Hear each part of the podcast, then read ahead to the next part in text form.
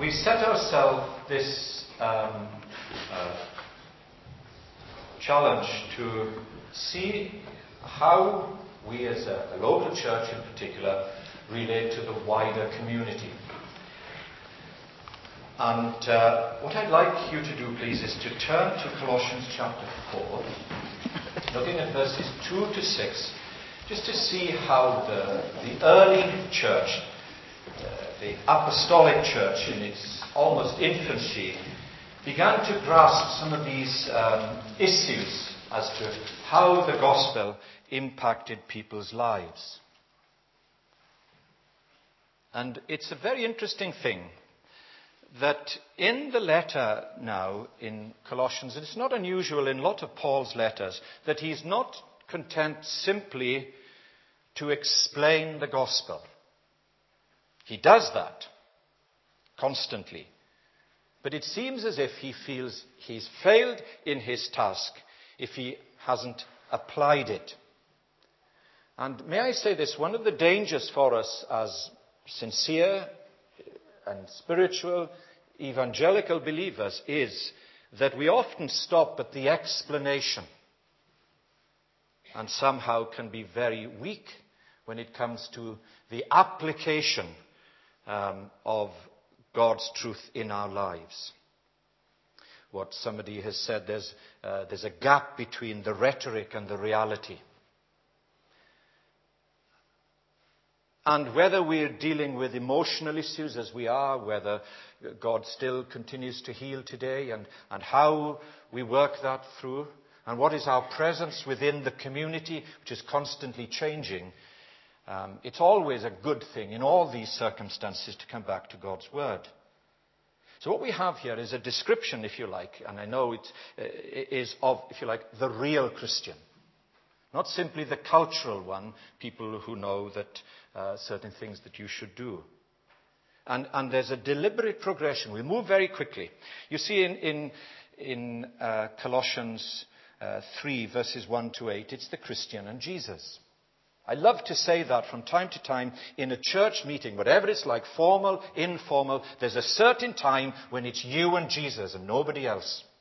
And He's doing something in your life. Of course, you can put the shutters up.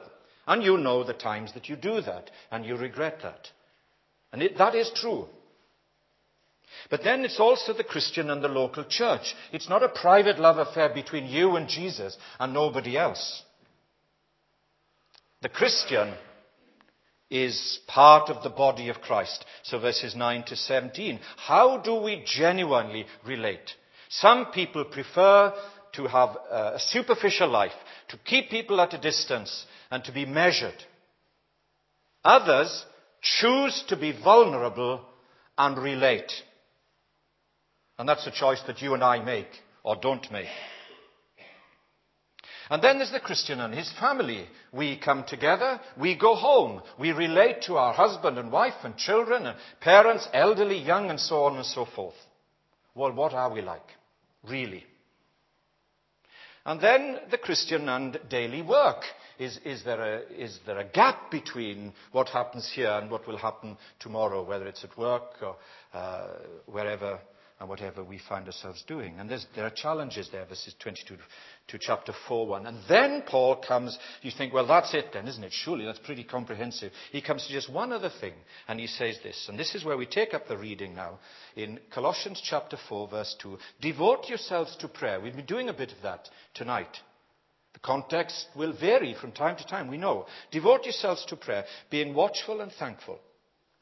And pray for us Pray for us too, that God may open a door for our message, so that we may proclaim the mystery of Christ for which I am in chains. Pray that I may proclaim it clearly as I should.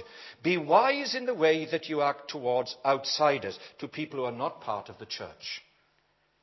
Make the most of every opportunity. Let your conversation be always full of grace, seasoned with salt so that you may know how to answer everyone. Well, there's the recipe. And I want us to look just very quickly then, so you can see how comprehensive it is to be a Christian. My relationship with Jesus, how I relate within the, the church family that He's placed me. We don't build the church, God builds the church. He puts people like you and me together, and we wouldn't choose that. We only choose the people that we like, that we relate to. The church is not like that, and we can't pick and choose. And then the Christian and his family. What, what, a, what a great responsibility it is. And what a blessing this week to, to make known the good news of the Lord Jesus to uh, the vast majority of children who wouldn't hear otherwise. And how we do at work. And now, how do we relate to our community?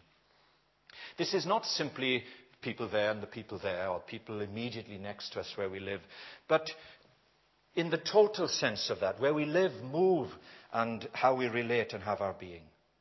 So, very quickly then, let's try to answer that. And I guess that the, the background to this originally is for those of you who've read the, the blog, um, if you want to look it up, well, I suggest you don't, but if you do, it's um, the Long Crendon Parish blog, as they've, some people have said um, things about the church which haven't been altogether honest or helpful.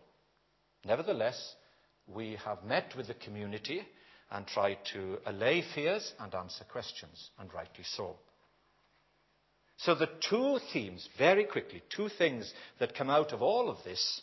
The first is this, and I suppose it comes as no surprise, and I don't say it to shame you or to make you feel guilty, but it's this. The first is speaking to God about people, and the second is speaking to people about God. The first, speaking to God about people, the importance of prayer. And so he says, devote yourselves to prayer, being watchful and thankful, and pray for us too, that God may open the door for our message. And he makes this challenge that we should be a praying people. Now, you might have thought, wouldn't you? I think I would have anyway, that if you want to speak to God about people, then you need to do a course like uh, Christianity Explored or Alpha so that you know. But Paul doesn't do that. There's a place, obviously, for that, and we're starting a new one, of course. But the constant characteristic of the New Testament believers, at least, is this they devote themselves to prayer. The great Cinderella of the church. And it is a fact, and we know it, that it is a prayerless church or a prayerless life in which the devil is most disruptive and most active. Now, you see in verse 2, it's general prayer. And there's a place for that. Being vigilant, being watchful. Devote yourselves to prayer, being watchful and thankful. In the, in the general sense, to be vigilant, not to be sleepy. To be thankful, to be grateful. We need to be told that because from time to time we get, get into a habit of complaining.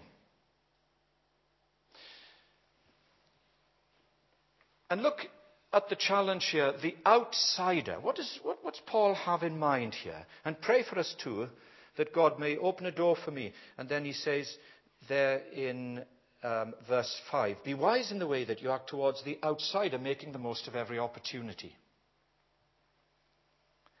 Well,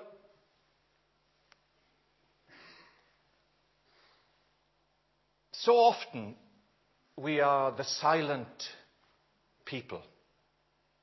And yet, just to be thankful, to relate to people, to say, you know, I've got difficulties and maybe financial problems or health difficulties or coming through a bereavement or a broken relationship, but you know, God is good.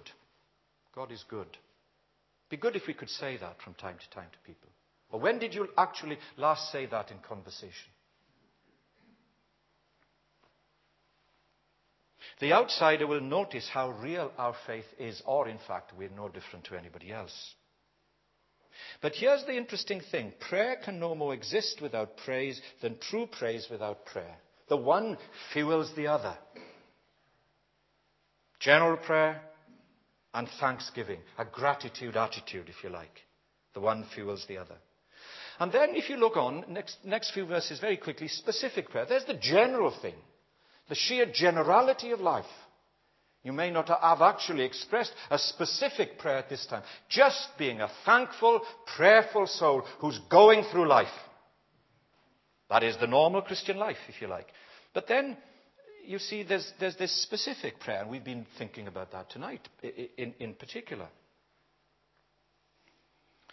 Persistence. It's easy to give up, to be resolute. It's easy to stop. We know how easy it is to be distracted. I suspect, you know, and this is a terrible thing to say tonight, and uh, I'm not thinking of anyone here particularly, but I, I suspect that there are many true Christians who have given up on prayer. I suspect that. At this point, I'm not even wanting to make you feel guilty about prayer meetings, though I know many of you have given up on that. But I'm not thinking about that. Just the business. Does it actually make any difference? I wonder. So here we're, we're, there's references to the Psalms there, and you can look those up at your leisure. But we are to pray specifically. Here's the interesting thing Paul is in jail, he's in chains. He says that there. You would have thought, wouldn't you? If it was me, I would say, Pray for me that I'll come out of jail. I, I guess you would. That wouldn't be wrong. But he doesn't do that. He prays for an open door, not for the prison, but for the open door of the gospel. Isn't that extraordinary? And he says specifically that there may be open doors, open minds, open mouths, open opportunities for God to work. And the essence of all of this is people reaching people. In other words, am I a cul-de-sac or am I a channel? Does God use me or is it a no-go person? Open mouths in prayer for the gospel and for those who proclaim it. What a surprise, the two things most neglected today. What a surprise. What a surprise. Preaching and prayer. The great Tozer once said, I remember reading it as a student 35 years ago, it's hard to get people to church where the main attraction is Jesus. Isn't that extraordinary you should say that? Preaching and praying. That is how we relate to our community. And that is how God changes lives. The second thing, then, speaking to God about people, and verses 5 to 6, speaking to people about God. Of course, every Christian has responsibility to speak to people about God. And it's not what you say, is it? It's, it's the way that you say it we closed our service week Sunday with, and I was challenged by this um, ancient, uh, it's not a poem, it's, I'll read it to you anyway. Uh, it's called Credo, and it's this. Not what, but whom. Not what, but whom I do believe. Not in my darkest hour of need hath comfort that no mortal creed to mortal man may give not what, but whom. For Christ is more than all the creeds, and his full life of gentle deeds shall all the creeds outlive. And you would know the background to this is Christians quarreling about creeds, which we are prone to do. And he goes on to say this Not what I do believe, but whom who walks beside me in the gloom, who shares the burden, wearisome, who all the dim way doth illumine, and bids me look beyond the tomb, the larger life to live. Not what I do believe, but whom? Not what, but whom? Not what you say, but who you are. Maybe we're too argumentative. Maybe we're not wise. So, how does, how does Paul say that we should relate to people, to one another, and to outsiders? Verse 5 Be wise. Now, that is the opposite of being clever. Uh, I don't know if you. I'll read this sentence to you, and hopefully you'll understand it, because uh, I wasn't quite sure how it read. And it's this where is the wisdom we have lost in knowledge? That's not trying to be clever. We are in information overload.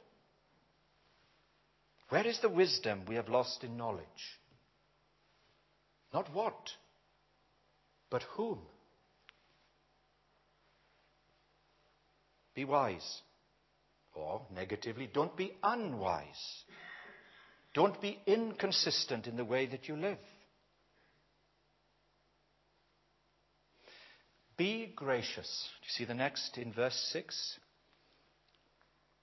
Let your conversation be always full of grace. Would that mine was. I guess you would say the same.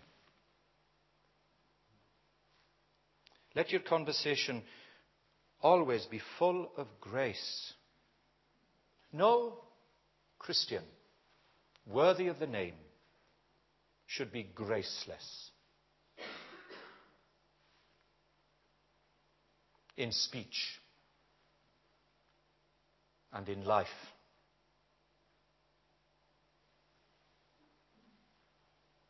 Of course, there are examples of people who are unwise in the way they behave and ungracious in the way that they talk.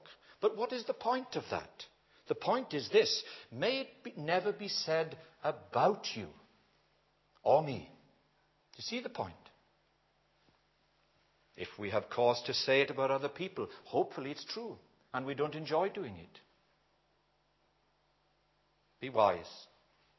Be gracious. And it's as if Paul makes a, a sort of a flashback to the Sermon on the Mount. You are the light of the world. You are the salt of the earth. Years ago, they used to say if you wanted to really speak well of a person, you would say he or she, they're the salt of the earth. Whatever would we do without them?